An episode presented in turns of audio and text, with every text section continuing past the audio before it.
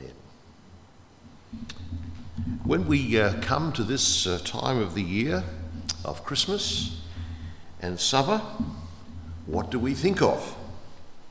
Well, we think of family, we think of friends, we think of presents, we think of feasting. But also, there lurks in the back of our minds at this time of the year a concern about bushfires. There are few things more terrifying than a raging bushfire.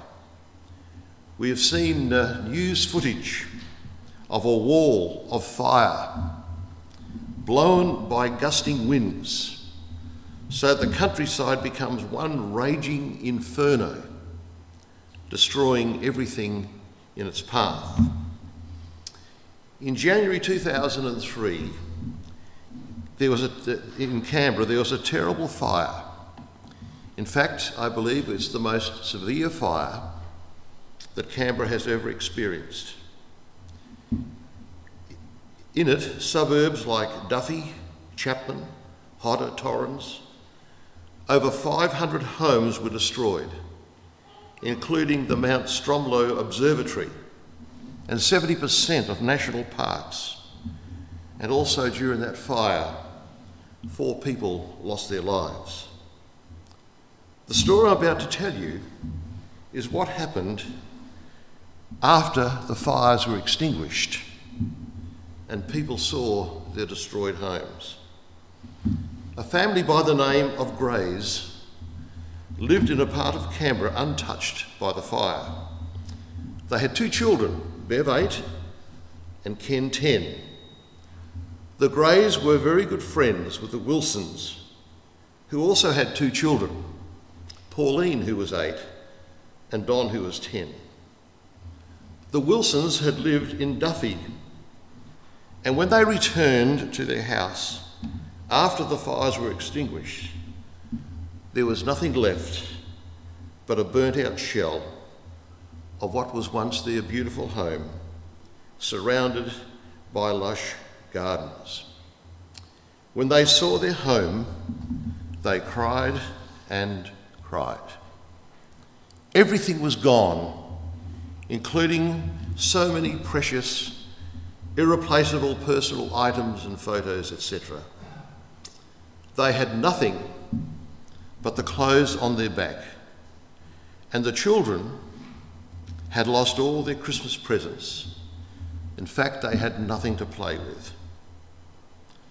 When the Greys had heard what happened to the Wilsons, they quickly went to their aid, providing accommodation and meals, but most of all, love and comfort it was then Bev and Ken saw how Pauline and Don were sad, not knowing when they would be able to get toys to play with.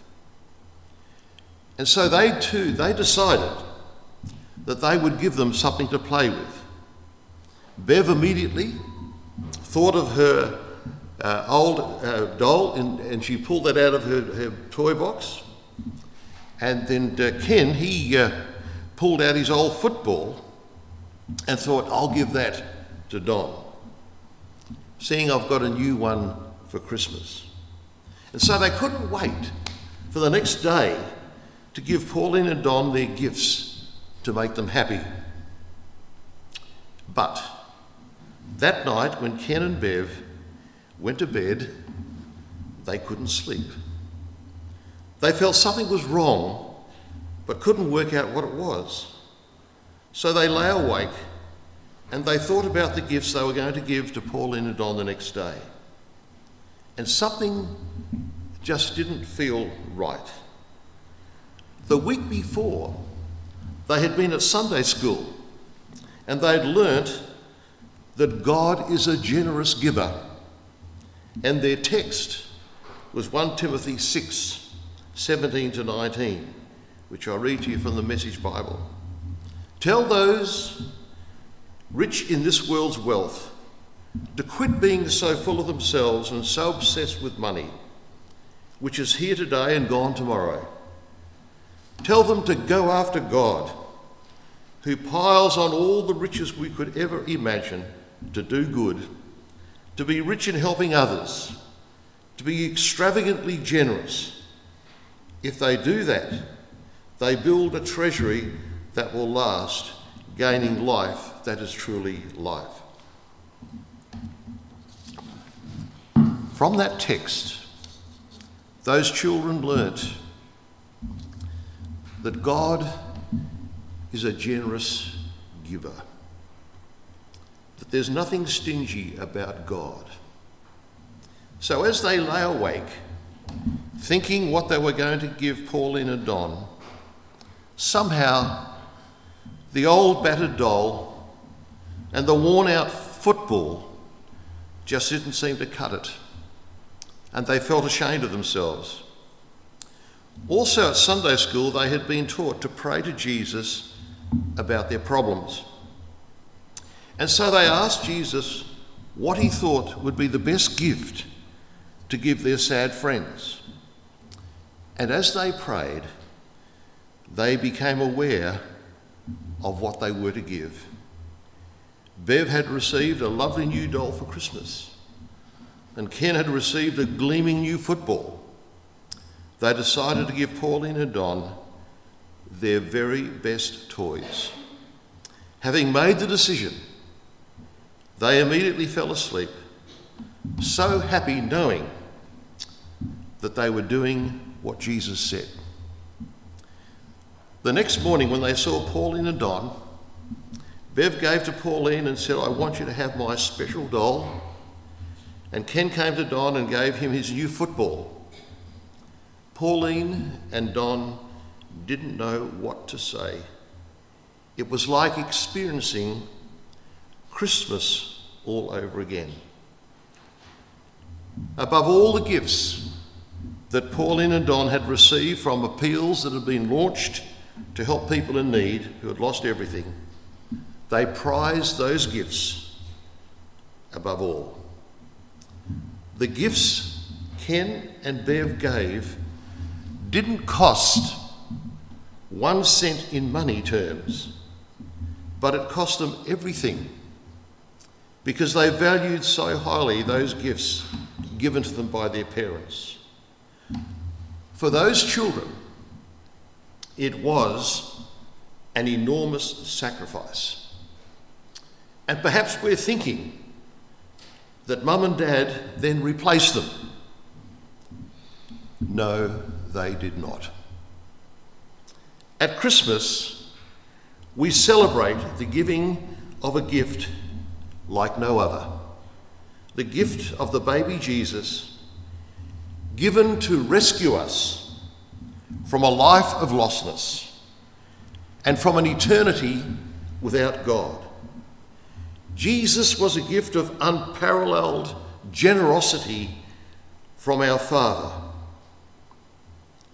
He could not have given a greater gift, He could not have made a greater sacrifice for a lost and needy world a world that is just as lost today as it was two millennia ago. I'm amazed at how people in their emptiness settle so easily for what is second best, never beginning to realise that through faith in Jesus Christ, they can have what they've all been, always been looking for a deep inner peace a real contentment in life. C.S. Lewis puts it so well when he said, We are so easily satisfied with making mud pies in the slums when we could be enjoying a holiday at the beach. I note in listening to conversations around Christmas, I've heard a lot about the Christmas spirit shopping and flopping giving and receiving, feasting and family. And that's all good because that's what we do. But only a brief mention here and there as for the reason for the season. And that is God's gift to us of Jesus, who is to be our Saviour because of his sacrificial death. This Jesus, though one of us, is Christ the Lord, God in human flesh. There was a moment in time when the being of God changed. Something happened which had never happened before and can never happen again. That now in the Godhead is humanity, flesh. C.S. Lewis has said this. At Christmas, we remember the central event in the history of the earth, the very thing the whole story has been about. When the shepherds heard the angelic announcement, they really had no idea of what kind of saviour the angels meant. They probably thought of a warrior king like King David who would deliver them from the dreaded Romans and usher in a new kingdom. Then, as now, they did not see the need of a personal saviour. And although today in secular Australia, many people still believe in God, and most people, when they're in a tight spot, when all else fails, decide to pray. But the average Australian doesn't see the need for a 24 7 personal Saviour. So here we are at this time of the year confronted with this God fact, whether we like it or not, that Jesus was born to be our Saviour and Redeemer, that He Himself is a gift like no other. The wise men travelled over 1,600 kilometres from Babylon in Iraq to Bethlehem, following a star to find Jesus. And when they found him, they worshipped him, giving him costly gifts of gold, myrrh, and frankincense. If these most brilliant men of their age took all that time and effort to find Jesus and worship him, don't you think it behoves us and that it is worth our time to do the same? Not just on this Christmas day, but all through the year to discover daily the truth and the wonder of who Jesus really is and the really the real meaning of Christmas. Can you imagine how Bev and Ken would have felt if Pauline and Don had rejected their sacrificial gifts? They would have been heartbroken. Sadly, that is what many Australians will do today as they gather together. It will be about family. It will be about friends.